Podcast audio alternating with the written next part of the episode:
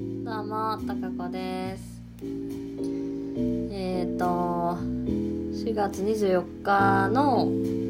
えー吹奏楽の演奏会をちょっと振り返っておこうかと思います。えっ、とね、まず、プログラムですね。これを、えー記録として読み上げますけれども、まずね1部と2部の2部制なんですけど1部、えージュビラント序曲リード作曲。これはねもう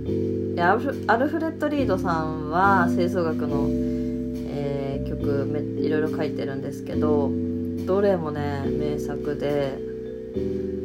すごいよね。かっこいいかっこいい曲です。あのーまあいいや次行こう。2番。前奏曲とフーガ、えーバッハ作曲。これは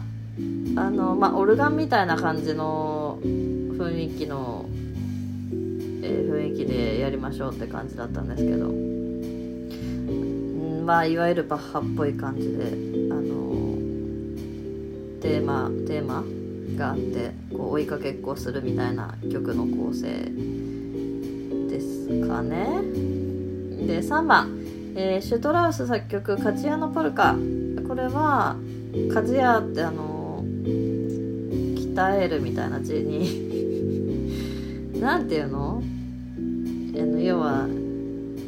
キンコンカンコンってあの刀とか作ったり。刀じゃないよねよく考えたらね。刀じゃない。刀じゃないけどそういうのを作ると。なんかそういう鉄のものを作る。方の、まあ、楽しいポルカなので楽しい感じの曲。で実際にあの本当にね線路切ってきたみたいな鉄と塊となんかよくわかんないネジを締めるようなめっちゃでかいやつをトンカチで叩いて2人であの演奏されてました。してました。なのこっちゃ次スーザ作曲「士官候補生」これはマーチですね。であのねまあいいか。これがいわゆるフラット5つからフラット6つになると言ってた曲です、はい、で次が一部の最後がプラント作曲古い英国歌曲によるヨークシャ民謡組曲っていうあの3部構成の曲ですごく素敵なこれもね曲でした。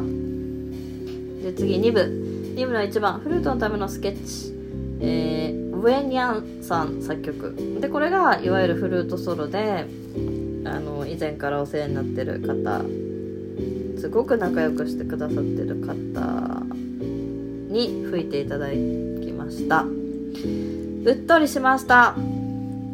えー 次が、えースーザ作曲。スーザさんすごいですね。2曲も、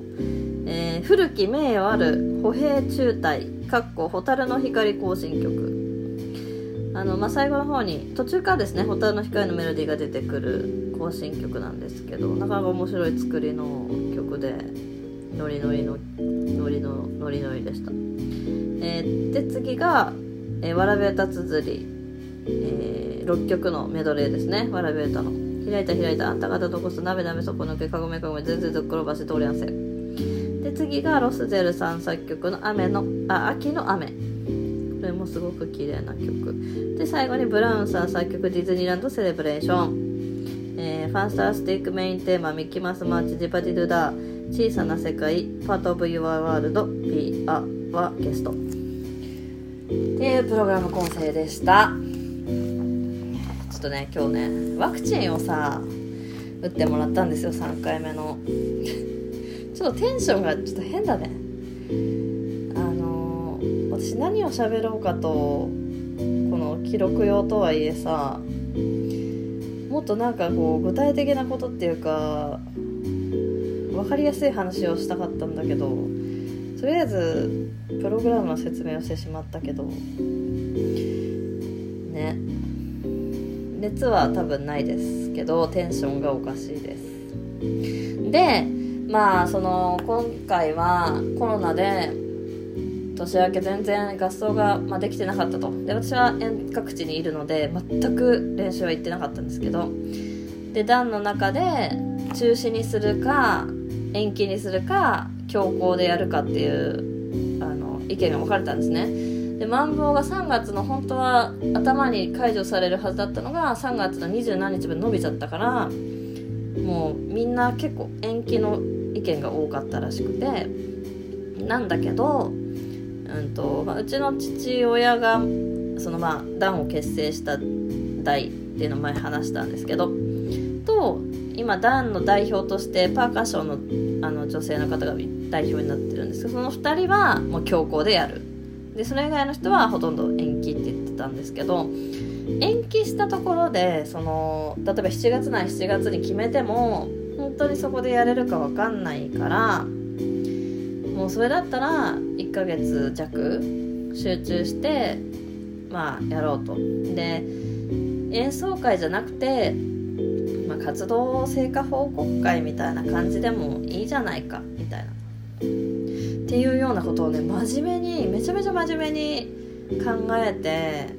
実行してきたあの楽団なんですよね。まあ中学校の OB 吹奏楽団なんで、まあ、上下関係も割とあったりもするんですけど本当に皆さん真面目でなんかねまためちゃめちゃ居心地がいいんですよ。でみんないい人だしねなんちゅうかまともめっちゃまともな団体っていうかほんと毎回ね感動します。そういうとこ姿勢も感動するしね素晴らしいなって思うんですよね。でまああの晴れて開催が、まあ、できました。ただそのやっぱりうんと難しい曲は1曲外して、まあ、それでも10曲プラスアンコールもやったんでアンコールは「エルレリカリオ」っていう曲なんですけど、まあ、11曲あのやってやっぱりやってよかったねっていう感じの雰囲気でしたね。めちゃめちゃ楽しい。まあ私個人的には本当に2月に1回帰ろうと思ったんですけどえあの練習に。仕事がめちゃめちゃ忙しくてこれダメだと思って。だからもう楽譜を全部送ってもらって家でピロピロ吹いてったんですけどだから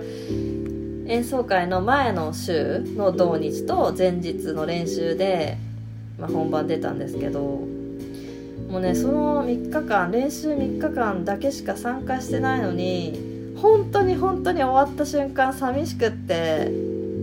終わっちゃったよと思って。だからねアンコール結構何回かうるうる来たんですけどアンコール始まった時とかもうわーもうこれを吹いたら終わっちゃうじゃんみたいな。もっとみんなと一緒に吹いてたかったよって本当に思ったんですよね。まあここ何年か。アンサンブルもほとんどしてないしまああのフルート半ばで2人でやったりとかしたけどでもその何人もまあ、吹奏楽だから最終的には多分30人とか今回30人以上かな？出てるんですけどあの助っ人さんもちろん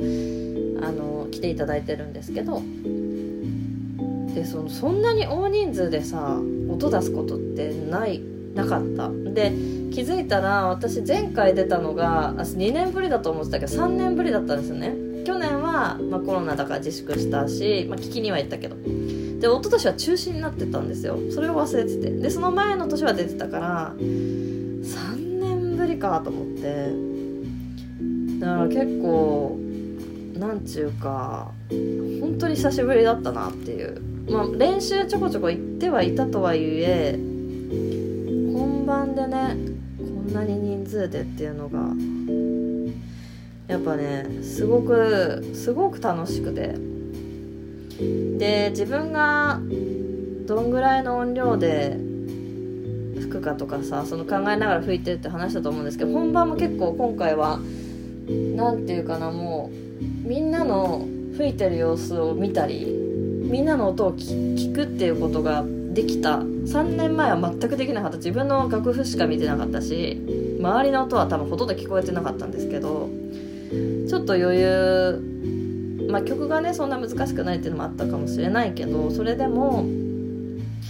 なんかあ全然自分の